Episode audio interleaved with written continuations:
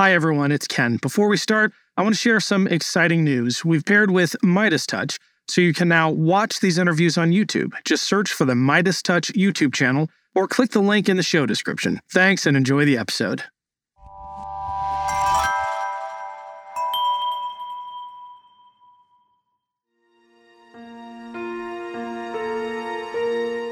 Looking at the neighbors and seeing is there a, shared identity? You know, you both live on the same road. And I'm not saying kumbaya, we all love each other. I'm just saying complicate your identity. Think about whether your side has blind spots and whether the other side doesn't, because that's the first part of outreach. I'm Ken Harbaugh, and this is Burn the Boats, a podcast about big decisions.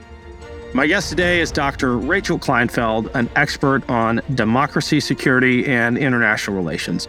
Her most recent book, A Savage Order, examines why democracies are crippled by extreme violence and how they can regain security. Rachel, welcome to the show. So glad to be here. I want to read back to you something you recently tweeted because it captures what I want to talk about today. You wrote, It's easy to think that the US is back to normal post midterms. Instead, we are normalizing an unacceptably high rate of political violence. We have always been a violent country, especially when compared to other liberal Western democracies. What makes the political violence we are now experiencing different? Why is it so dangerous? So, America's always had a lot of political violence, I mean, back to our founding, but then it grew under the Know Nothing Party in the 1820s and 30s. It grew under Jim Crow and um, lynching and voter suppression. And it grew in the 60s and 70s, of course. But what's different now is that it's mainstreaming. So in the 60s and 70s, you had violent fringes, mostly on the left, that were committing a lot of violence. Um, you know, the Symbionese Liberation Army and the Weathermen Underground and so on. But they were disavowed by major political parties. And then in the 80s and 90s, you started to get militia movements and anti abortion and more right wing violence, but still disavowed by major political parties. What we started seeing over the last five or six years now is that violence is not only not being disavowed by major political parties, but, but by the right, I should say. Um, it is still being largely disavowed by the left, although not entirely. It's also mainstreaming so that you're seeing these greater numbers of people justifying violence instead of it just being young, unemployed men without kids, without being married. That's who usually commits violence all around the world, are these kind of rootless young men. You're starting to see older men married with kids who are members of their churches, members of their communities, justifying and committing politically violent acts. And, and that's a real problem. Are there analogs in American history that we can learn from? And it's a leading question because we had Dr. Kathleen Belew on who talked about the last time such political violence was mainstreamed with the rise of the KKK and the cover that a major American political party gave it. What what can we learn from our history about what happens when political violence makes its way into a major political party?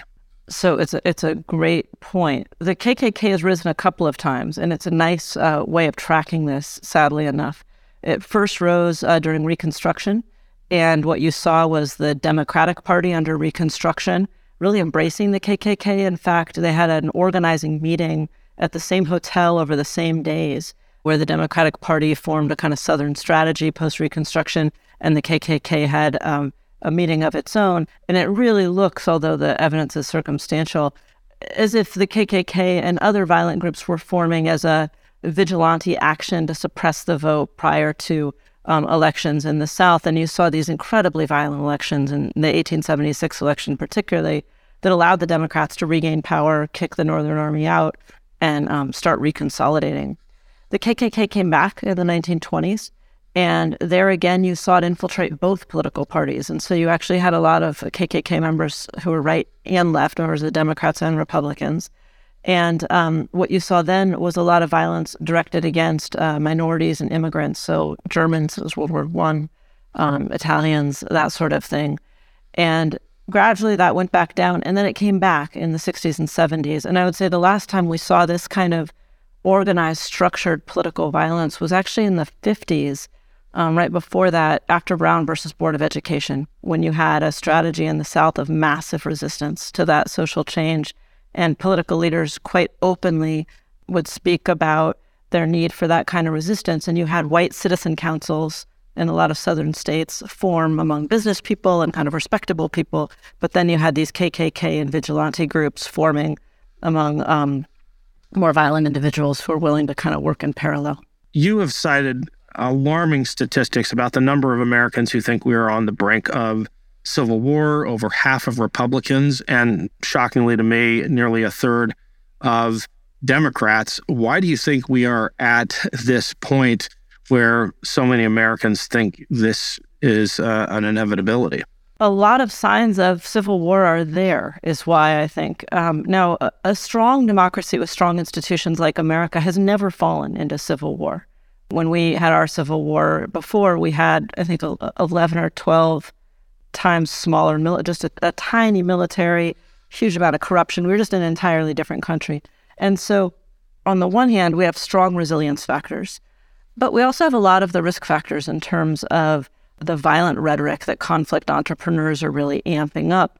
A lot of people look to the number of weapons in private hands as a reason to be worried. That's actually not a good um, tell, as it were. We, we don't see a lot of correlation between that and violence, but we do see correlation between weakening institutions and the ability to have violence. And we are seeing that. You know, Abraham Lincoln predicted the Civil War decades before it happened. He famously gave a speech saying that America would never die at the hands of foreign enemies, but we might die by suicide. And it's because he saw targeted hate. It was a speech right after um, a series of lynchings and kind of mob actions against African Americans. And he could see the rule of law decline and how that could lead eventually to civil war. And, and that's what we're seeing now. We're seeing political violence up five times, threats against members of Congress up 10 times, that kind of thing. You referenced these indicators of impending civil war, and there's this checklist that's been making the rounds that is has become quite popular. What are some of the other items on that that checklist that last time I looked at it, every box was ticked when you think about countries that have the preconditions set for massive civil strife. Yeah, I held a conference with a group called the Bridging Divides Initiative in 2019, the fall of 2019, where uh, Neil Parker, who now works with Search for Common Ground, created a checklist based on international factors that led to civil war. And even then, a lot of those things were checked, a lot of those boxes were checked, and it's it's worse now. One thing you look at is polarization, not just of political parties, but a real factionalization or fractionalization of their constituencies by identity. The more those identities are stacked, the more problematic. So if you're voting for a political party, but you could look like anything, th- that's not so dangerous. But if you know by looking at someone what political party they're likely to vote for, that's more dangerous. And if you know by knowing someone's religion what political party they'll vote for, where someone lives, that's even more dangerous. And we're starting to see that. So these stacked identities where your race, your religion, your gender, even, and so on, are all forming a kind of composite identity that makes you much more risky. When you start seeing political leaders who are willing to then play on that composite identity to build an us them kind of polarization, um, that becomes pretty risky. Conflict entrepreneurs play a really big role in civil war. They tend to start coming from both sides. Right now, we're mostly seeing them from the right. If we start seeing more from the left of these conflict entrepreneurs, that'll be even more dangerous. The structure of violence, I should say, is very different on the right and the left, which is why I think the right expects it more. The right is getting these conflict entrepreneurs, they're getting these signals that their identity is so much under threat. On the left, partisan Democrats are actually um, much less willing to justify violence than people of the left who don't see themselves as democratic. People on the left who see themselves as kind of too progressive for the Democratic Party are more likely to justify violence. And I think that discrepancy means that we're not quite equal. We're not at a kind of equal Civil War standing. One side is much more uh, belligerent than the other, as it were. Is there some constitutional difference? And I, I don't mean in the legal sense, I mean in the deep definitional sense between the mindset on the left and the mindset on the right that these days leads the right to violent solutions for for societal problems. I'm I'm just thinking about a past conversation with Miles Taylor we had on here, and my reaction was, you know, the right seems motivated today out of fear and revanchism and a desire to turn back the clock, and violence is suitable for that. The left at least constitutionally, is motivated by this idea of of progress, for which you know a violent solution is is anathema. Is that too naive? Is that just the Democrat in me speaking, or are there, you know, deep personality differences that drive people on the right to to violence? So personality is what's most correlated with violence. After you get past the fact that most violence is committed by young men, then it, comes down to personality. And you find that aggressive personalities, and there's a scorecard for it that social scientists use, much more likely to commit violence. We also see really strong correlations with um, domestic violence and with misogyny, particularly kind of a dominance, this idea that men should be dominant in society. You see people justifying violence because they're uh, racist and they score high on various indices of, of racist uh, belief, but they don't actually commit it. The ones that are committing it more seem to have more issues with women. And of course, those things are highly correlated. So, yes, it's a personality. It's a personality that says men should be dominant. I'm a man. Generally, most violence is committed by men. And to reassert my dominance in the face of a sense that I'm kind of losing status or that things are getting out of control I'm going to resort to, to violent measures. But you take that personality set among a broad group of people, and then you put an ideology on top of it because most people who are kind of normally socialized just don't commit violence, whether they want to or not. First of all, they know they'll be punished for it in most countries, but also it takes a lot to get someone to commit violence. So, atop that, you have to lay a foundation of dehumanization. You kind of make the other side seem less than human, talk about them as groomers rather than as people, or pedophiles or use um, other kind of coded language. You can pose them as a threat, a threat to your way of life. People are much more likely to commit violence if they feel they're being defensive rather than offensive. So if they're defending their kids against an elite pedophilic ring, um, as the QAnon story tells them, or if they're defending Christianity against uh, an onslaught of, of foreign uh, religions, that'll make them more likely. And so, as you dehumanize, as you pose other people as a threat, and as you let people have a sense of a role in a, a heroic story that they're patriots, they're citizens, they're actually doing the right thing to defend democracy, then you greatly increase the chances that these aggressive individuals will act. And what we're seeing on the right is exactly that. And I think you're right that it's because they, they don't have a great future story to paint. And it's just incumbent upon all of us to find that future story before dangerous things happen.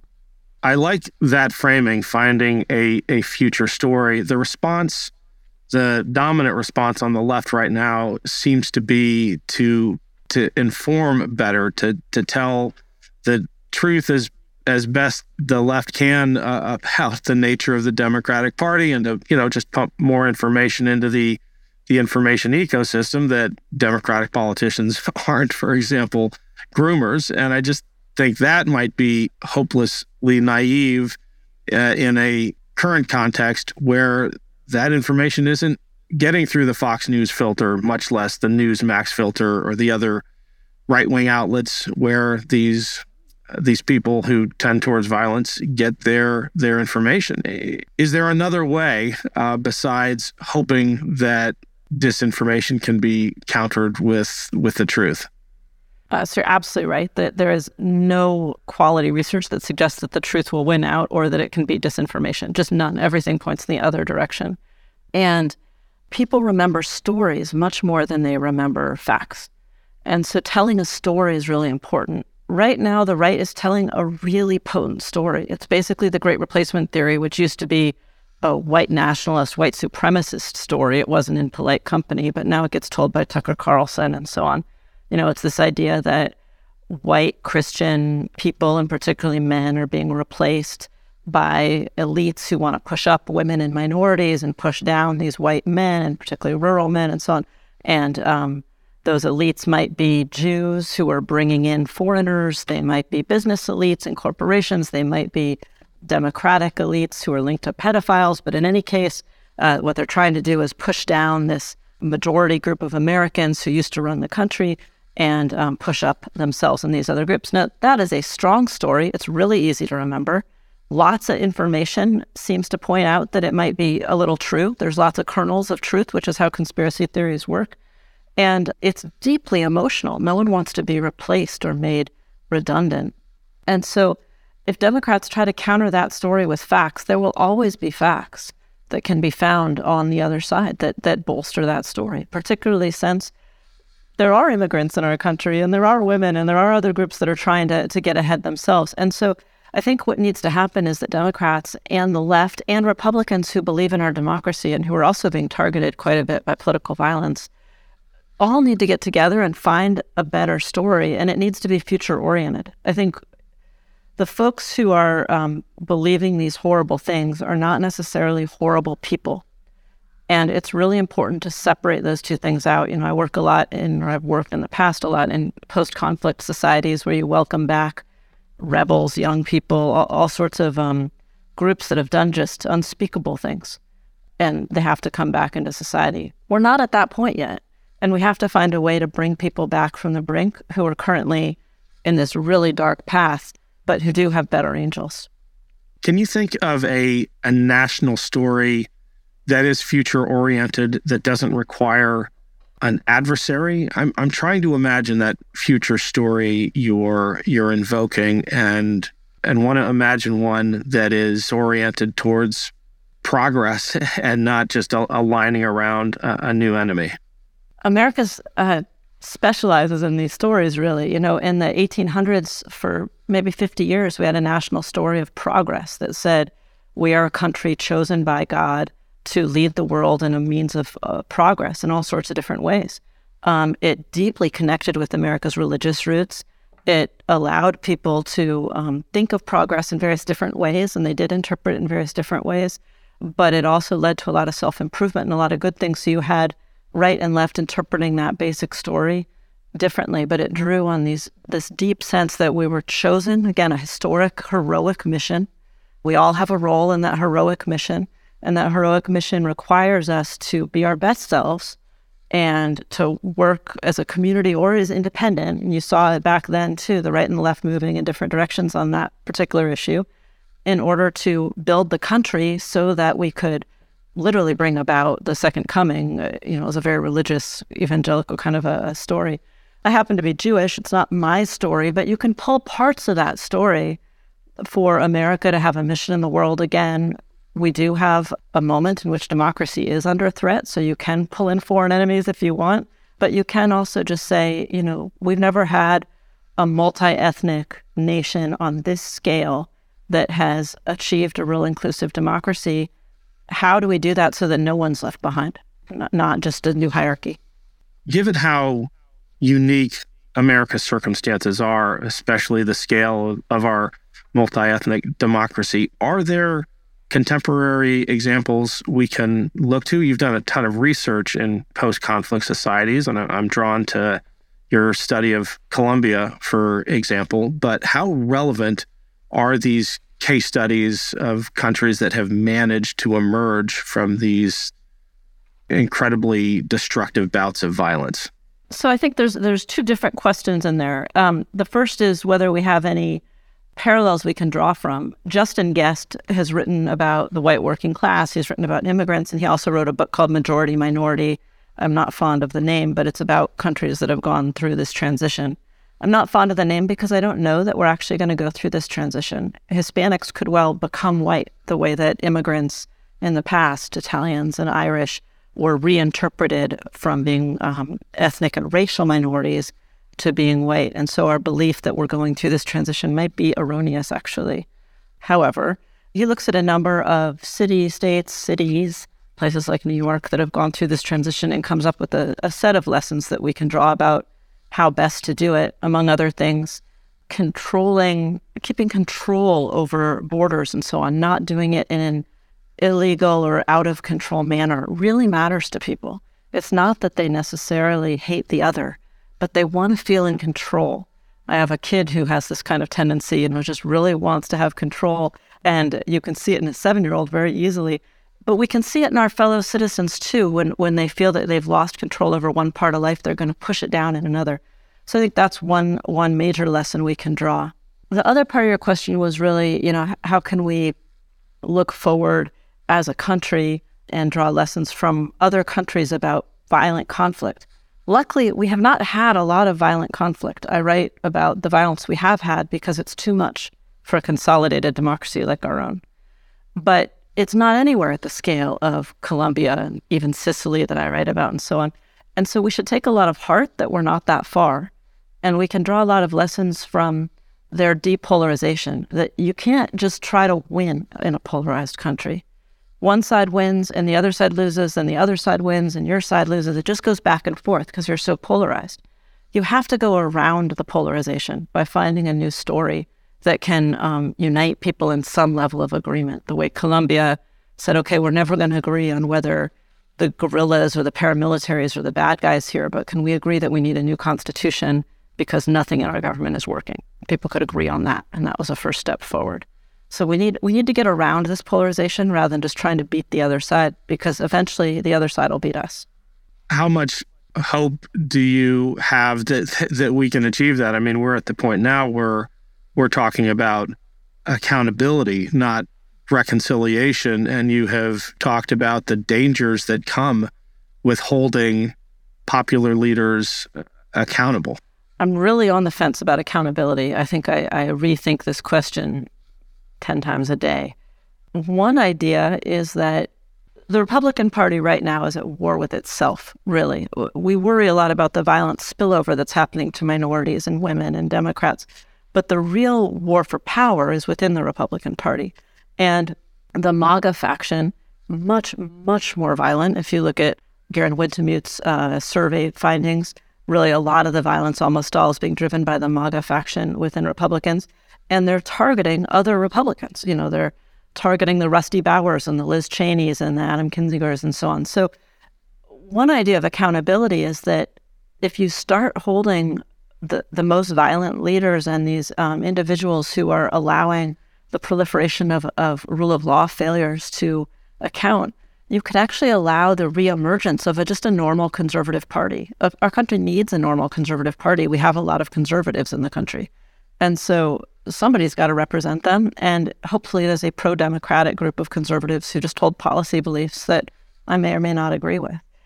But to allow that group to reemerge, we might need to have some accountability to tamp down the other side because right now you have someone like Liz uh, or Liz Cheney running in, in Wyoming, and she can't even hold public campaign events because she's getting so many threats.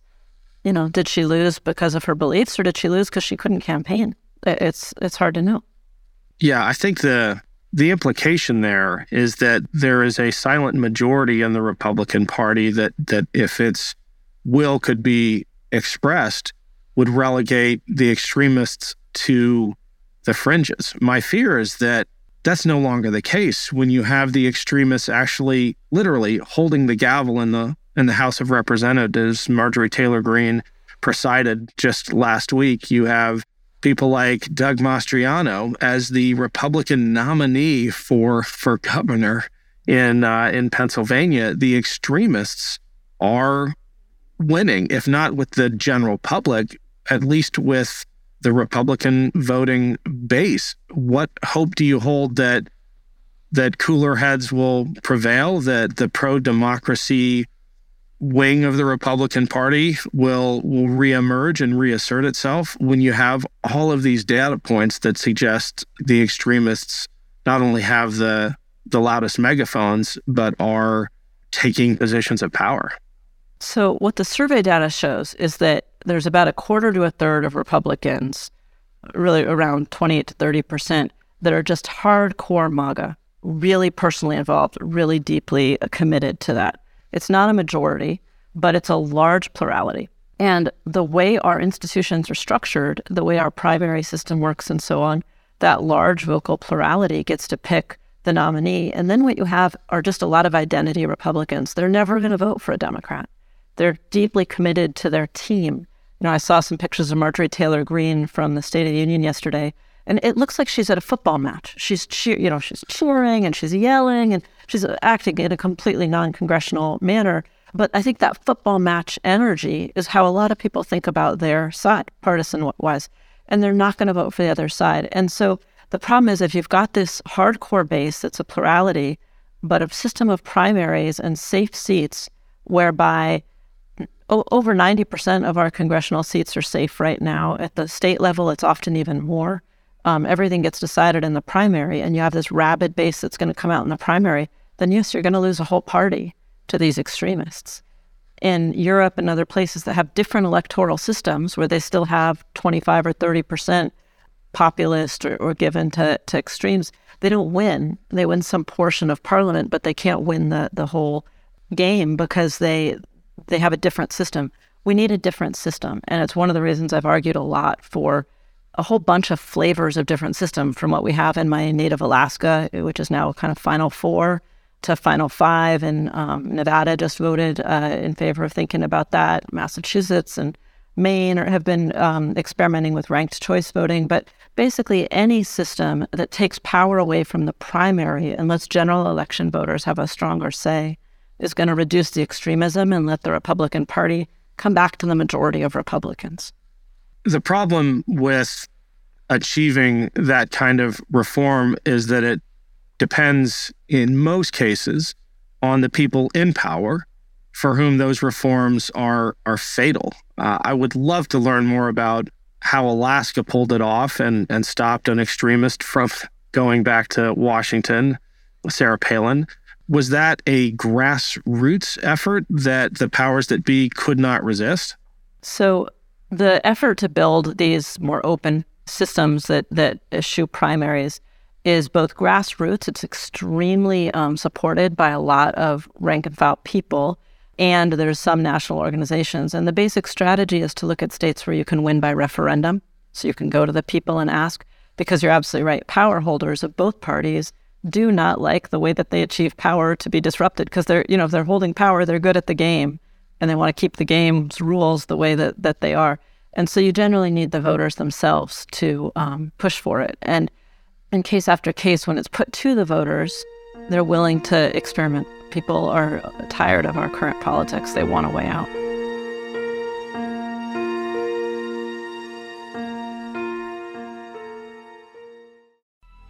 Coming up on 5 Minute News, I'm Anthony Davis. You might think it's partisan because maybe it's critical of one side or the other, but it's not. It's just the truth. And I think that's also something that's kind of unusual for Americans listening to the radio or to podcasts because the news landscape in the States has been so partisan for so many decades. So, five minute news is verified, truthful, independent, unbiased, and essential world news daily.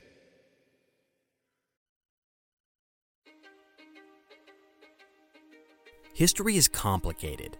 The story of human progress is long, messy, and riddled with controversies big and small. On Conflicted, we dive headfirst into history's most infamous events and contentious figures. We try and untangle the good from the bad, the fact from the fiction, and the monsters from the misunderstood. Was Genghis Khan a murderous butcher or a civic pioneer? Did the Allied powers go too far? in firebombing the German city of Dresden at the twilight of World War II? And how did the Marquis de Sade acquire such a sinister reputation? And was any of it true? These are just a few of the tough questions we wrestle with and investigate on Conflicted.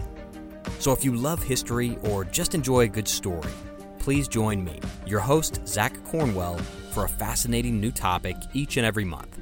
Conflicted, a history podcast, is available on Spotify, Apple, or wherever else you get your podcasts. I hope to see you soon.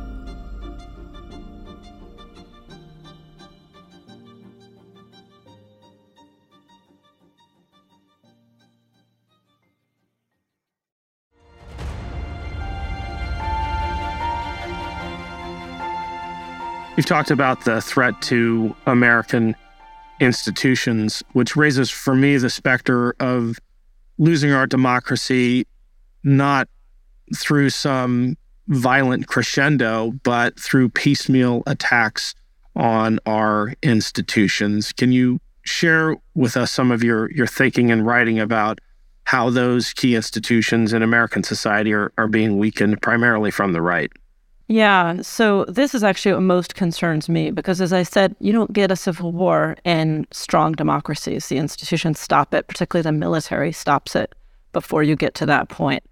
But when institutions weaken, it becomes more likely. And what we're seeing is attacks on our institutions. What does that mean? It means things like Trump not filling all these ombudsman positions or demoting ombudsmen, getting rid of the investigative areas within different government agencies that are supposed to root out politicization and, and use of those agencies. Really boring stuff, but really important to the functioning of democracy. You're also seeing the attempt to alter our election institutions, things like the the body that oversees whether election financing is done right or not, not appointing people to that body. Efforts to demonize the media. This is just uh, every populist around the world does this. Sometimes they try to control the media. Sometimes they try to delegitimate it, and that's what's happening in, in America in order to keep just the idea of facts out of the, the public mind. They often play with statistical agencies. We saw that here. So again, facts get reduced. But the most dangerous of all of these kinds of institutional attacks are attacks that involve security institutions. And for obvious reasons, because that's kind of your last line of defense. What we saw under Trump was um, a real effort to reach out to police and sheriffs in particular and to politicize those institutions. They were helped a little bit by the fact of the, the BLM protests and so on that made a lot of police quite uncomfortable at the same time that they were getting this outreach from Trump. But the sheriffs are particularly problematic because sheriffs are directly elected. And there's a movement within the sheriffs uh, called the Constitutional Sheriffs Movement. It comes from a white supremacist movement in the 70s that says that um, they're allowed to directly interpret the Constitution. And while it's erroneous history, it's shared by a lot of sheriffs in, in the rural West and um, parts of the South and so on. And so you have a lot of these law enforcement bodies that think that they have the right to get political. And there's organizations of the right, like the Claremont Institute, that are pulling these sheriffs together, starting fellowship programs for them, trying to kind of politically indoctrinate them and make them political actors. That's really dangerous. Also, within the military, we know that we have an extremely professional military, probably the most professional in the entire world. But Germany just saw that some of its special forces were literally planning to launch a coup we have some issues of extremism within our own military. We know that foreign actors have been particularly targeting our military because they're high value targets. If you can get a military person, you get a lot of skills that come with that person. It's why the military gets so trained by our government, and it's why other folks want them. And so they're being really targeted by misinformation and disinformation and radicalizing groups like the Oath Keepers. And if that creates dissension in the ranks where some of your rank and file move toward that belief set while the leaders don't, and you've had a couple of lost wars, that's the kind of situation that can create dissension in the ranks. And, um, and that's kind of where we are. How about the threat that radicalized and disillusioned and highly trained veterans may pose? So there's some great groups like We the Veterans that are working on exactly this problem because um, because it, it's a real thing. You know, we see Oath Keepers targeting veterans and saying, you know, you took an oath once, take an oath again, continue to be a citizen, continue to defend your country. It's a really emotionally potent call for someone who feels that they might have lost some sense of meaning when they stepped out of uniform and are looking for some meaning again. And if you look at the um, survey work on particularly veterans of the Afghanistan war by More in Common, it's pretty devastating. I've been to Afghanistan. I had an awful lot of friends of the generation that fought in Afghanistan. And the way we pulled out was dishonorable. And a lot of people feel that way who served in uniform or who lost friends over there. And the desire to reassert some form of dignity and honor through force of arms could lead people to a pretty dark place again. Yeah. I don't think we overlapped at Yale, but uh, I had a, a, professor there who uh, who studied this issue and would talk about the crescendo of violence that was a prerequisite to reconciliation. And it always bothered the heck out of me this idea that you had to have a Northern Ireland style conflict in order to emerge as a peaceful society. And, and his comparable was South Africa, which didn't have enough of a crescendo and, and remained a violent society. I mean, I think I've just I've just offered my my objections to that. But what do you think? Is there any anything convincing in that argument that you have to go through a crucible to emerge um, a more peaceful society? So he wasn't one of my professors, but I certainly know who you're talking about. And um, the work, just the data suggests that um, before the 1990s, that was actually true. That that was the way you achieved more lasting peace After the 1990s, that became um, less true and then not true at all. What you saw was that the United Nations negotiated settlements, all this sort of thing just got much better. It became a much more professional field. People learned how to do it. They learned how to do it in Northern Ireland as well. They learned how to stop spoilers. They learned how to placate different elite groups. They learned that war was really about the elite groups, that the rebels were fighting, but they were fighting because various elites wanted pieces of the pie, and you had to figure out how to dole out that pie in a way. And they figured out how to bring other groups in so that the, the stability of that peace lasted. And so, so the findings themselves got discredited over time. Um, and I don't think they're true now. I do think, though, that we're in a really difficult period. I write about this, and other violence experts like Robert um, Muggah and so on write about this. What we have now with most conflicts, and what we would have in America if America falls into conflict, is lots and lots of groups fighting. So this isn't the gray and the blue in our Civil War with organized generals and, and a clear cause, and one person can surrender the way Robert E. Lee uh, surrendered. What you have is 20, 30, 40, 100 groups who generally share a cause, but lots of splinters, lots of little leaders, lots of splinters as you try to make peace. And it becomes much, much harder. Some of those groups are uh, ideologically focused. Some of them are uh, more pecuniary. So they, what they're trying to do is get some money or, or make some profit or sort of move themselves up in the social ladder because of the violence. I am sure we would see that in the United States. You're already seeing that with the misinformation and disinformation that some people seem ideologically motivated and some are just grifters who are trying to make a buck on MAGA hats and, and uh, their websites ads. And so, you know, you can't placate those people because they actually benefit from the conflict. The longer it goes, the more money they make. And they, there might be a lot of those people.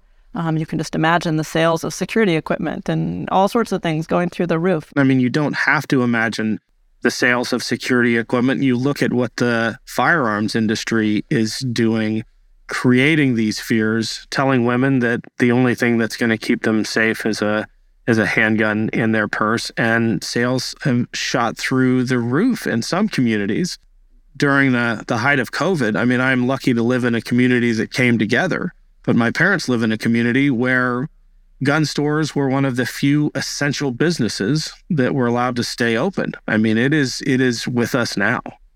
You're absolutely right. Um, gun sales went through the roof in 2020. They kept growing in 2021, and not only did they start growing, period, but most gun sales in the past had been to people who already owned guns. They were just acquiring more and more. But what we started to see was lots more first-time buyers, and lots more first-time buyers who are women, people of color, people who um, previously might have eschewed uh, firearms. So you're absolutely right. And the trust metric is really important here. And it gets to those two communities that you were just talking about. When people distrust each other, they seek to protect themselves. And you don't just have the NRA whispering in people's ear, although you certainly have that. We saw gun sales go up in Hungary during COVID and lots of other countries where uh, guns were actually pretty restricted. So what's important is to rebuild the social trust. And populists like Donald Trump thrive on destroying social trust. Their voters tend to be the least trusting. People who believe in conspiracy theories are twice as likely to vote for populists, which is one reason they spread them. And so this this distrust that just erodes the ability of society to come together is actually probably the most pernicious thing that we need to start dealing with. When it comes to rebuilding trust and creating those bonds within a society that can overcome these violent tendencies. What are practical things that people can do at the ground level in their communities to achieve that? So I think different groups can do different things. It sort of depends, you know, wh- where your stand is, where you sit. The person who writes about this best is Amanda Ripley, who's a just brilliant journalist who writes about complicating the narrative and has done a whole book on how you get out of what she calls high conflict that I strongly recommend.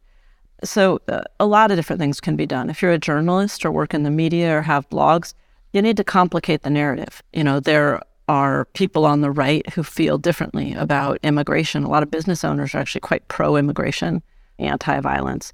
There are people on the left who feel differently about all sorts of issues. Some of your most conservative Democrats are actually African American Democrats who are having a real hard time on abortion issues right now, especially some of the religious ones. And so complicating the story by mixing the identities that we've grown to think of as so simplistic. I mean, we've become such a fairy tale children's story kind of a country. We can't handle any kind of shades of gray. We need a lot more shades of gray.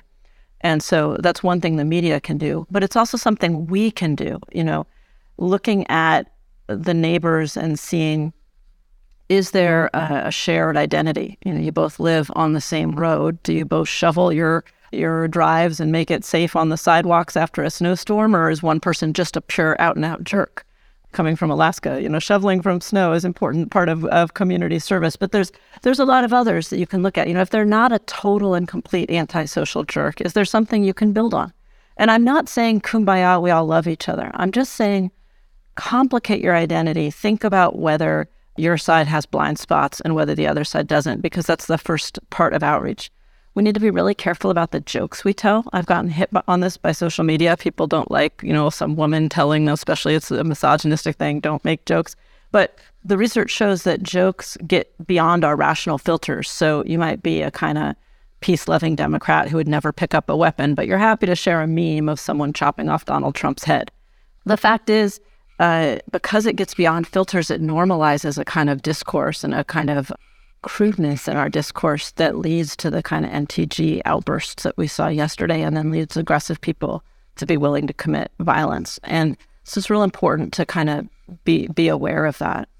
And then I think all of us need to be aware of where we're creating a sense of threat because when people feel threatened, they're operating from fear. And people who operate from fear get defensive, their IQs go down. There's all sorts of uh, psychological things that happen when people are scared, and their desire to buttress their identity grows.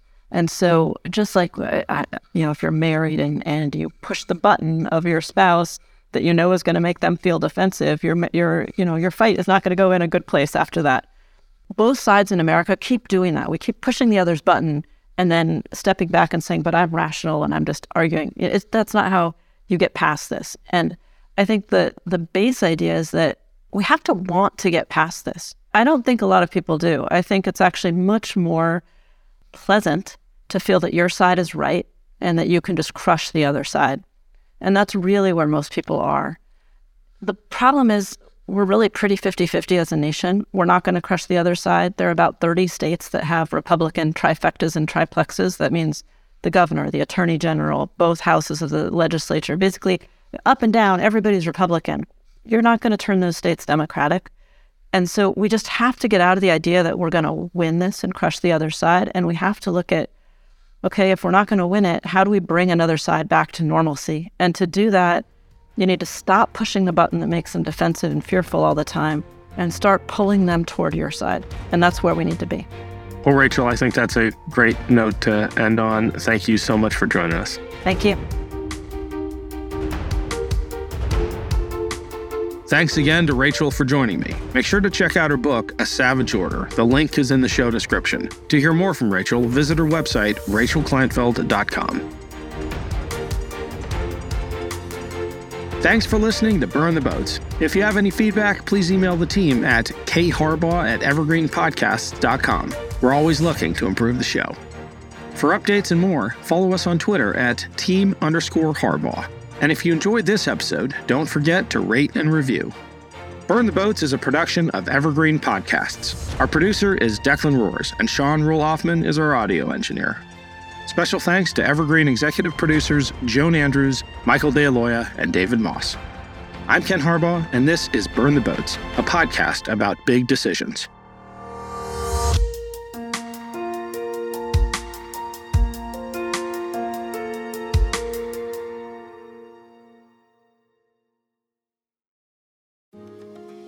My name is Cindy Burnett, and each week I interview at least two traditionally published authors on my podcast, Thoughts from a Page. We talk spoiler free about their books, so you can listen whether you have read the book or not. And then we delve into things that you most likely won't hear about anywhere else the importance of the cover design, why they included various aspects of the story, personal details about both the books and the authors' lives, and so much more. You can find the podcast on every major platform and learn more about it on my website, thoughtsfromapage.com. Thanks so much for checking it out. This podcast was produced with the support of the Ohio Motion Picture Tax Credit and in partnership with the Ohio Development Services Agency.